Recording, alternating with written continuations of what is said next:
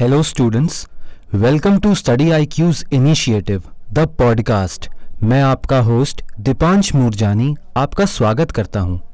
The podcast की series के पिछले कुछ एपिसोड्स में हमने फंडामेंटल राइट्स और फंडामेंटल राइट्स के इश्यूज़ को डिस्कस किया जो हमारे नए लिसनर्स हैं वो हमारे प्रीवियस एपिसोड्स को सुन सकते हैं आज के एपिसोड में हम directive principles of state policy पर एक डिटेल्ड डिस्कशन करेंगे सर इंडिया का कॉन्स्टिट्यूशन वर्ल्ड में किसी भी इंडिपेंडेंट कंट्री का एक लॉन्गेस्ट रिटर्न कॉन्स्टिट्यूशन है। हमारे कॉन्स्टिट्यूशन में ऐसे बहुत सारे फीचर्स हैं जो इंडिया को एक रिस्पॉन्सिबल कंट्री बनाते हैं। उनमें से एक फीचर है directive principles of state policy यानी डीपीएसपी तो क्या आप हमारे लिए ये एक्सप्लेन कर सकते हैं कि इंडियन कंटेक्स्ट में डीपीएसपी का क्या सिग्निफिकेंस है?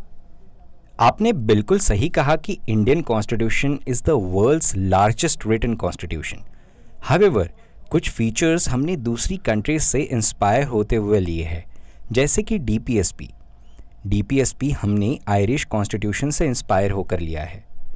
इंडियन कॉन्स्टिट्यूशन में डीपीएसपी को पार्ट फोर में इंक्लूड किया गया है और कॉन्स्टिट्यूशन मेकर्स ने कॉन्स्टिट्यूशन के माध्यम से स्टेट को ये रिस्पॉन्सिबिलिटी दी है कि वो लेजिस्लेटिव प्रोसेस के थ्रू इन प्रिंसिपल्स को इम्प्लीमेंट करे। यहाँ पर स्टूडेंट्स अक्सर कंफ्यूज होते हैं बिटवीन फंडामेंटल राइट्स और डीपीएसपी तो मैं आपको बताना चाहता हूँ कि fundamental rights are enforceable by court of law परंतु डीपीएसपी को कोर्ट ऑफ़ लॉ के द्वारा इन्फोर्स नहीं किया जा सकता। Sir directive principles of state policy ये जो आइडिया है, इसका ओरिजिन कहाँ से हुआ? हमने तो इसे आयरिश कॉन्स्टिट्यूशन से बोरो किया, पर क्या इसका ओरिजिन हमें आयरलैंड में देखने को मिलता है, या फिर किसी और कंट्री में डीपीएसपी का ओरिजिन हुआ? दीपांश, जो डीपीएसपी का कॉन्सेप्ट है, वो स्पेनिश कॉन्स्टिट्यूशन में ओरिजिनेट हुआ, और फिर उस आइडिया को आयरिश कॉन्स्टिट्यूशन ने अडॉप्ट किया था। आयरिश कॉन्स्टिट्यूशन के आर्टिकल 45 में डीपीएसपी का कॉन्सेप्ट मेंशन है। इंडिया में, जैसे मैंने पहले भी बताया, DPSP part four of Indian constitution में मैंशनड है। और पार्ट फोर में, आर्टिकल 36 टू आर्टिकल 51 में डीपीएसपी का मेंशन है। Directive principles of state policy का एप्लीकेशन आर्टिकल 37 के द्वारा गवर्न किया जाता है। और इन आइडियाज़ का ये एम होता है कि इंडियन सिटीजन्स की सोशल और इकोनॉमिक कंडीशन को अपलिफ्ट किया जाए। डीपीएसपी के प्रिंसिपल्स की डेफिनेशन को समझने के लिए हमें हर फ्रेज को अलग अलग तरीके से तोड़कर समझना होगा। Directive plus principle plus state plus policy इसका मतलब बहुत सिंपल है, यानी कि जो प्रिंसिपल्स जो स्टेट को गाइड करते हैं जब वो अपने सिटीजन्स के लिए पॉलिसीज़ बनाते हैं। ये directed principles of state policy एक गाइडलाइन का काम करता है स्टेट के लिए और लेजिस्लेटर्स को। यानी जब वो लॉ बनाएँ तो उन्हें डीपीएसपी को हमेशा ध्यान में रखकर किसी भी नए लेजिस्लेशन को ड्राफ्ट करना होगा। सर, अभी आपने directive principles of state policy के बारे में हमें ये बताया कि डीपीएसपी स्टेट के लिए एक गाइडलाइन का काम करते हैं। तो क्या आप हमें डीपीएसपी के इम्प्लीमेंटेशन के बारे में कुछ बता सकते हैं? दीपांश, अगर हम इंडियन लॉज को स्टडी करेंगे तो हमें पता चलेगा कि directive principle of state policy directly law या फिर किसी लॉ का पार्ट नहीं बनाते। पर जो लॉज हमारी कंट्री को गवर्न करते हैं, उनमें कहीं ना कहीं हमें डीपीएसपी का रिफ्लेक्शन ज़रूर मिलता है। बहुत सारे लॉज और लीगल प्रोविजंस ऐसे हैं जो डीपीएसपी से इंस्पायर्ड होते हैं, क्योंकि डीपीएसपी का गोल होता है कि सोसाइटी की सोशल और इकोनॉमिक कंडीशंस को हमेशा इम्प्रूव करते जाए, ताकि सिटीजन्स एक हैप्पी लाइफ को एंजॉय कर सके। अगर हम सिटीजन्स की बात करें तो citizens directive principles of state policy का यूज़ गवर्नमेंट की परफॉर्मेंस को एसेस करने में भी कर सकते हैं, और ये रियलाइज़ कर सकते हैं कि गवर्नमेंट किन एरियाज़ में ठीक तरह से परफॉर्म कर रहा है और किन एरियाज़ में नहीं। इन प्रोविजंस को हम एक क्राइटेरिया मान सकते हैं किसी भी लॉ को जज करने के लिए।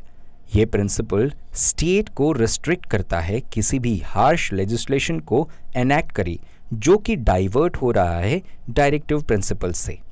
अगर हम डीपीएसपी के इम्प्लीमेंटेशन की स्पेशली बात करें तो बहुत सारे जुडिशियल जजमेंट्स के बाद ये कंक्लूजन निकाला गया कि फंडामेंटल राइट्स और directive principle of state policy में एक बैलेंस बनाना काफ़ी ज़रूरी है।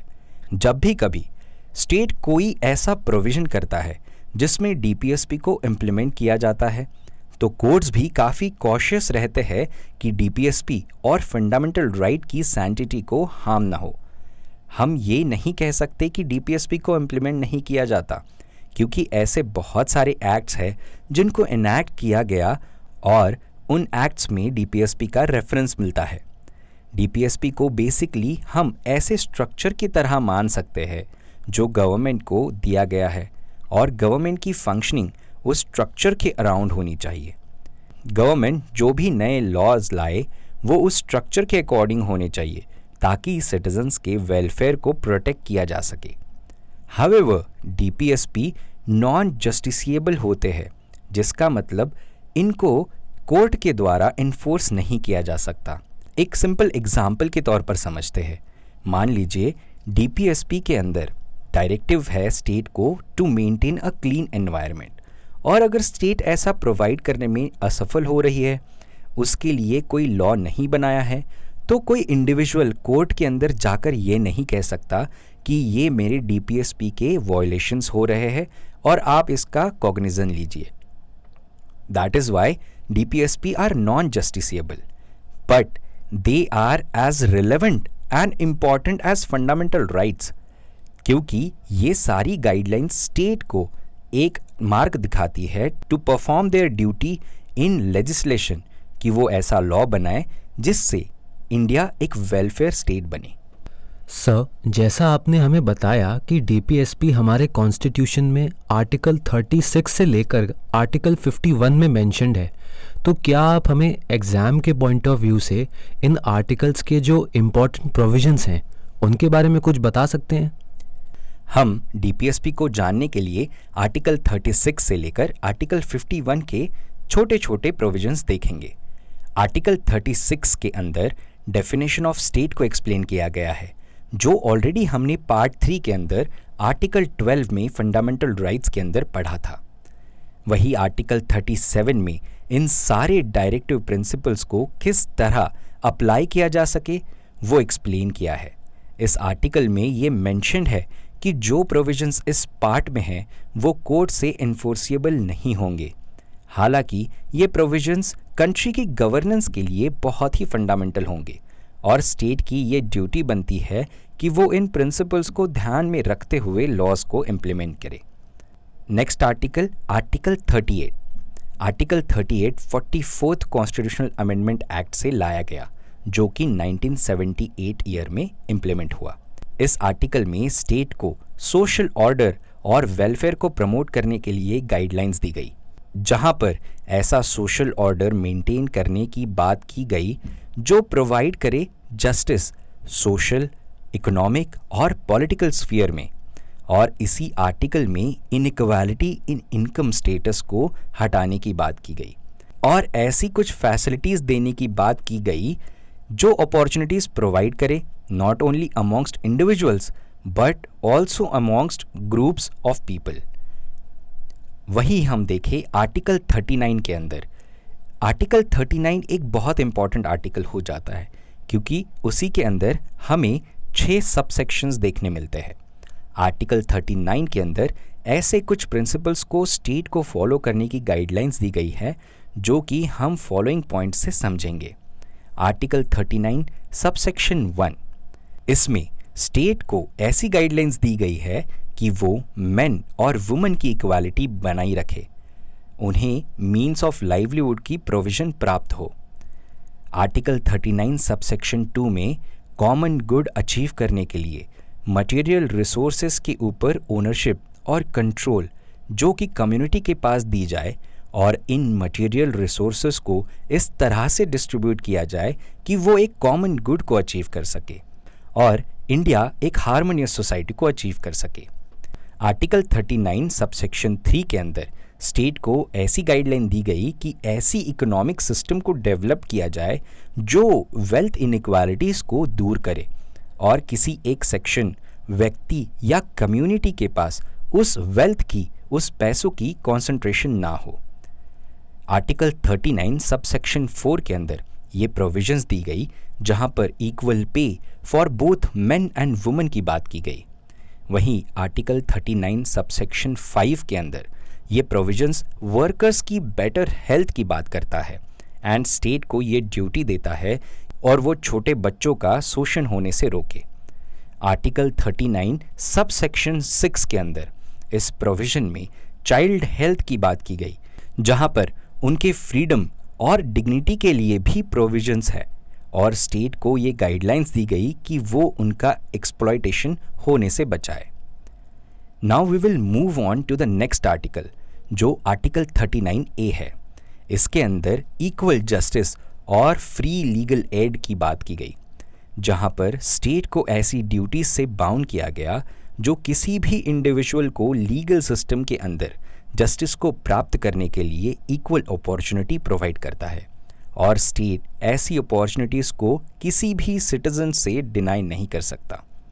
नेक्स्ट आर्टिकल आता है आर्टिकल 40 इसके अंदर ऐसे विलेज पंचायत की बात की गई, जहाँ पर स्टेट को ऐसी गाइडलाइंस दी गई कि वो ऐसे विलेज पंचायत बनाएँ जिनके पावर कॉन्सेंट्रेशन की उन्हें सेल्फ गवर्न करने के लिए और इफ़ेक्टिव फंक्शनिंग के लिए हेल्प हो। नेक्स्ट आर्टिकल इसी श्रृंखला में है आर्टिकल 41 इसके अंदर राइट टू वर्क और राइट टू एजुकेशन की बात की गई। स्टेट के ऊपर यह ड्यूटी है कि ऐसे कोई भी इकोनॉमिक कैपेसिटी या लिमिटेशन किसी भी सिटीजन के लिए उसकी एजुकेशन और उसके एम्प्लॉयमेंट के बीच में एक दीवार बनकर खड़ी ना हो।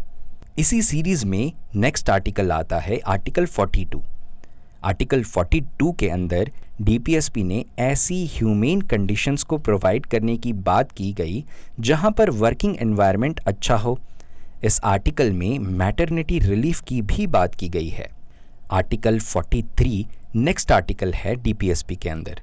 आर्टिकल 43 के अंदर वर्कर्स के लिए लिविंग वेजेस की बात की गई है, जहाँ पर स्टेट को ऐसे लेजिस्लेशंस और ऐसी इकोनॉमिक ऑर्गेनाइजेशंस के द्वारा वर्कर्स को एग्रीकल्चरल इंडस्ट्रियल और ऐसे किसी भी अलग सेक्टर में लिविंग वेजेस प्रोवाइड करने की ड्यूटी दी गई है और ऐसे हेल्दी एनवायरनमेंट स्टैंडर्ड्स को अचीव करने की ड्यूटी स्टेट के ऊपर होती है, जहाँ पर वर्कर्स सोशल और कल्चरल अपॉर्चुनिटीज़ को एंजॉय कर सके।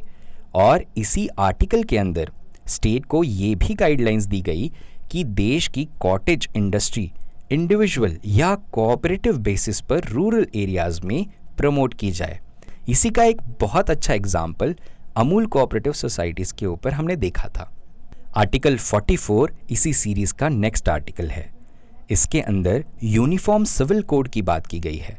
स्टेट को ऐसे गाइडलाइंस है to secure uniform civil code throughout the territory of India और यूनिफॉर्म सिविल कोड के बारे में हम एक डिटेल एपिसोड नेक्स्ट करेंगे। आर्टिकल 45 में ऐसी प्रोविजंस है, जहाँ पर free and compulsory education for children की बात की गई, जहाँ स्टेट को ऐसी गाइडलाइंस है कि वो फ्री और कंपलसरी एजुकेशन 14 साल के बच्चों के लिए प्रोवाइड करे। आर्टिकल 46 नेक्स्ट आर्टिकल है इस सीरीज़ का। आर्टिकल 46 के अंदर शेड्यूल्ड कास्ट और scheduled tribes and other weaker sections of society के लिए एजुकेशन और इकोनॉमिक इंटरेस्ट के प्रमोशन की बात की गई। आर्टिकल 47 के अंदर स्टेट को यह ड्यूटी दी गई to improve nutrition and living standards ताकि पब्लिक हेल्थ को इम्प्रूव किया जा सके। वही नेक्स्ट आर्टिकल 48 के अंदर ऐसी ऑर्गेनाइजेशंस जो एग्रीकल्चरल और एनिमल हस्बेंड्री से रिलेटेड है, उन्हें भी सभी तरह की मॉडर्न और साइंटिफिक स्किल से अपडेट किया जाए। काउज काव्स और दूसरे कैटल की ब्रीड्स को प्रिजर्व और इम्प्रूव करने की भी प्रोविजंस है। काउज काव्स और दूसरे कैटल के स्लॉटर को प्रोहिबिट करने का भी प्रोविज़न इसी आर्टिकल के अंदर देखा जाता है। उसी श्रृंखला में नेक्स्ट आर्टिकल है 48 ए 48 ए के अंदर protection and improvement of environment की बात की गई, जिसके अंदर स्टेट की ये ड्यूटी है to protect and improve the environment जिसमें वो फॉरेस्ट और वाइल्ड लाइफ को कंट्री में सेफ़ गार्ड कर सके। आर्टिकल 49 के अंदर ऐसे मॉन्यूमेंट्स को प्रोटेक्ट करे जो नेशनल इम्पोर्टेंस के हो। वही आर्टिकल 50 के अंदर separation of judiciary from executive की बात की गई, और ये सेपरेशन ऑफ़ पावर के लिए बहुत ही अहम प्रोविज़न है।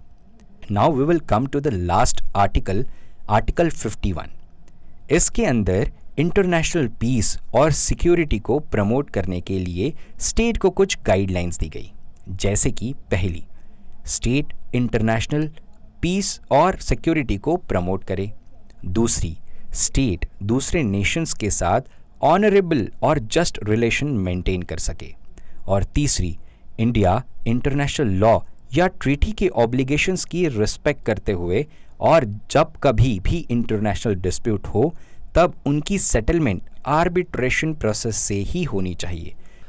सर डीपीएसपी एक ऐसा फीचर है हमारे कॉन्स्टिट्यूशन का जो ओवर द ईयर्स इवॉल्व हुआ, क्योंकि इसमें हमें दो अमेंडमेंट्स देखने को मिले। एक फोर्टी सेकेंड कॉन्स्टिट्यूशनल अमेंडमेंट और दूसरा फोर्टी फोर्थ कॉन्स्टिट्यूशनल अमेंडमेंट तो क्या आप हमें इन अमेंडमेंट्स के बारे में अवेयर कर सकते हैं? यूपीएससी एस्पिरेंट्स के लिए इन अमेंडमेंट से कौन से कौन से नए डीपीएसपीज ऐड किए गए, ये जानना बहुत ज़रूरी है। फोर्टी सेकेंड कॉन्स्टिट्यूशनल अमेंडमेंट से चार चेंजेस हुए। पहला आर्टिकल 39 ऐड हुआ, जिसके अंदर securing opportunities for healthy development of children की बात की गई। दूसरी addition through forty second amendment, ये आर्टिकल 39 ए में हुआ, जो प्रमोट करा था इक्वल जस्टिस और प्रोवाइडिंग फ्री लीगल एड को। Next addition through forty six constitutional amendment is article 43 A इसके अंदर ऐसे स्टेप्स लेने के लिए कहा गया, जो कि सिक्योर करे participation of workers in the management of industries चौथा एडिशन जो फोर्टी सेकेंड से हुआ, वो था आर्टिकल 48 ए इसके अंदर एनवायरनमेंट को प्रोटेक्ट करने की बात की गई। इसी के साथ हमने 42 के अंदर जो भी चेंजेस हुए, वो देखे। Now we will look at forty fourth constitutional amendment act से क्या ऐड हुआ था। Forty fourth constitutional amendment act से आर्टिकल 38 ऐड हुआ, जिसके अंदर ऐसी प्रोविजंस है कि state income status facilities and opportunities में जो इनक्वालिटीज़ है, उन्हें ख़त्म करने के लिए लॉज बनाए। अब हम देखेंगे eighty six constitutional amendment act ने क्या चेंजेस लाए।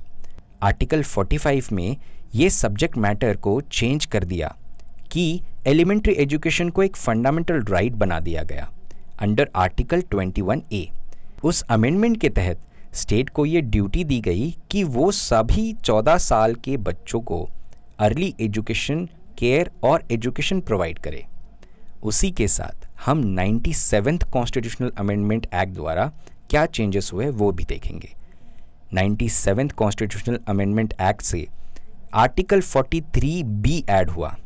इस नए डीपीएसपी के तहत स्टेट को कोऑपरेटिव सोसाइटीज़ की अपलिफ्टमेंट की ड्यूटी दी गई। इस नए डीपीएसपी में वॉलेंटरी फॉर्मेशन और autonomous functioning of cooperative societies की भी बात की गई। सर आपकी हेल्प से हमने सारे डायरेक्टिव प्रिंसिपल्स को समझ लिया। अब हम डीपीएसपी की इम्पोर्टेंस समझना चाहते हैं और ये भी जानना चाहते हैं कि क्या इन प्रिंसिपल्स के कुछ लिमिटेशंस भी हैं। बिल्कुल दीपांश डीपीएसपी वेलफेयर स्टेट को इस्टेब्लिश करने के लिए काफ़ी इंपॉर्टेंट हो जाता है। पर इनकी कुछ लिमिटेशंस भी हम देखेंगे आगे। पहले हम इनका इम्पोर्टेंस देखते हैं। पहला इम्पोर्टेंस है सोशो इकोनॉमिक राइट्स के लिए।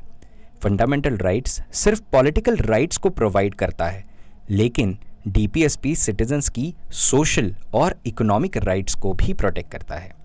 दूसरा इंपॉर्टेंस सस्टेनेबल डेवलपमेंट के रास्ते पर चलने के लिए ये एक गाइडिंग लाइट है। डीपीएसपी उन प्रिंसिपल्स को बोला जाता है जो एक वेलफेयर स्टेट इस्टेब्लिश करने में हेल्प करता हो। और डीपीएसपी एक तरफ़ इकोनॉमिक प्रोग्रेस में हेल्प करता है, वहीं दूसरी तरफ़ एनवायरनमेंट की सस्टेनेबिलिटी की भी बातें करता है। जहाँ पर चाइल्ड हेल्थ की बात होती है, जहाँ पर न्यूट्रिशन की बात होती है, जहाँ पर एजुकेशन और हेल्थ कंडीशंस की बात होती है। और यही सारे गोल्स हमने सस्टेनेबल डेवलपमेंट गोल्स के अंदर भी देखे थे। तीसरा इंपॉर्टेंस डीपीएसपी का इनक्वालिटीज़ को हटाना है। लिबरलाइजेशन और ग्लोबलाइजेशन के साथ देखा गया कि सोसाइटी में इनइक्वालिटीज बढ़ गई थी। एक रिसर्च के अकॉर्डिंग इंडिया के richest one percent forty percent of national wealth को होल्ड करते हैं। जब इकोनॉमी में सोशलिस्ट पैटर्न से लिबरलाइजेशन की तरफ़ ट्रांजिशन हुआ तो इनइक्वालिटीज़ इन इनकम भी बढ़ी और ये स्टेट की ड्यूटी बनती है कि वो इन इनक्वालिटीज़ को कम करे। थ्रू टैक्स स्ट्रक्चर्स सब्सिडीज़ और वेलफेयर स्कीम्स और इन सब के लिए डायरेक्टिव प्रिंसिपल एक गाइडिंग लाइट होता है। नेक्स्ट इम्पॉर्टेंस डीपीएसपी का अकाउंटेबिलिटी है। डीपीएसपी इसीलिए भी इंपॉर्टेंट हो जाती है क्योंकि वो सिटीजन को अलाउ करता है कि वो गवर्नमेंट की अकाउंटेबिलिटी हमेशा हमेशा मेंटेन करे। और नेक्स्ट इम्पॉर्टेंस है डीपीएसपी ह्यूमन राइट्स को भी प्रमोट करता है। जैसे कि हमने देखा डीपीएसपी सिटीजन्स को ह्यूमन वर्क कंडीशन प्रोवाइड करने की बात करता है।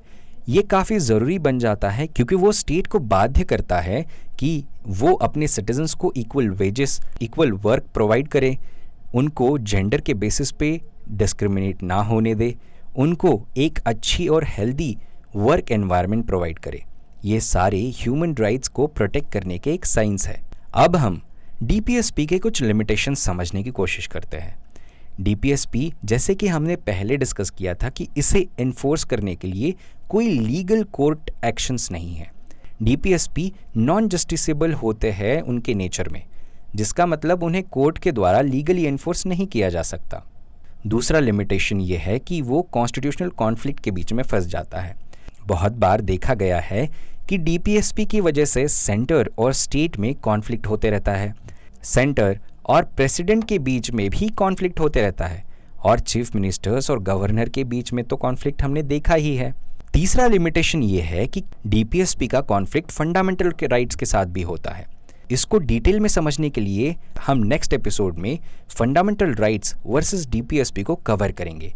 परंतु एक लाइन में समझाने के लिए ऐसा है कि अगर डीपीएसपी इम्प्लीमेंट करना है तो कभी ऐसा हो सकता है कि किसी इंडिविजुअल का फंडामेंटल राइट कॉम्प्रोमाइज़ हो रहा हो for the larger community good तो ये दोनों का कॉन्फ्लिक्ट कैसा है, उसको कैसे रिजॉल्व किया गया है, देखा जाए तो डीपीएसपी की कुछ लिमिटेशंस तो है ही, पर ये प्रिंसिपल्स किसी भी कंट्री की गवर्नेंस के लिए फंडामेंटल हो जाते हैं। डीपीएसपी आज भी रिलेवेंट है, क्योंकि डीपीएसपी की वजह से एक बेटर इन्फॉर्म्ड और प्रोडक्टिव सोसाइटी के एग्जिस्टेंस पॉसिबल हो सका। डीपीएसपी का एम एक वेलफेयर स्टेट बनाना है, जो कि एक कॉमन गुड है और नेशन का एम भी। Sir thank you for giving this valuable information to us dear listeners आज के एपिसोड को हमें यहीं पर कंक्लूड करना होगा। हम नेक्स्ट एपिसोड में एक नए टॉपिक के साथ आपसे कनेक्ट करेंगे। तब तक आप बने रहिए स्टडी आईक्यू के साथ एंड कीप स्टडिंग आप study I Q presents the podcast को कुछ ऑडियो स्ट्रीमिंग प्लेटफॉर्म्स पर भी सुन सकते हैं, जैसे Apple podcast Google podcast Hubhopper Spotify Kuku F M etcetera links comment section में पिन है। Thank you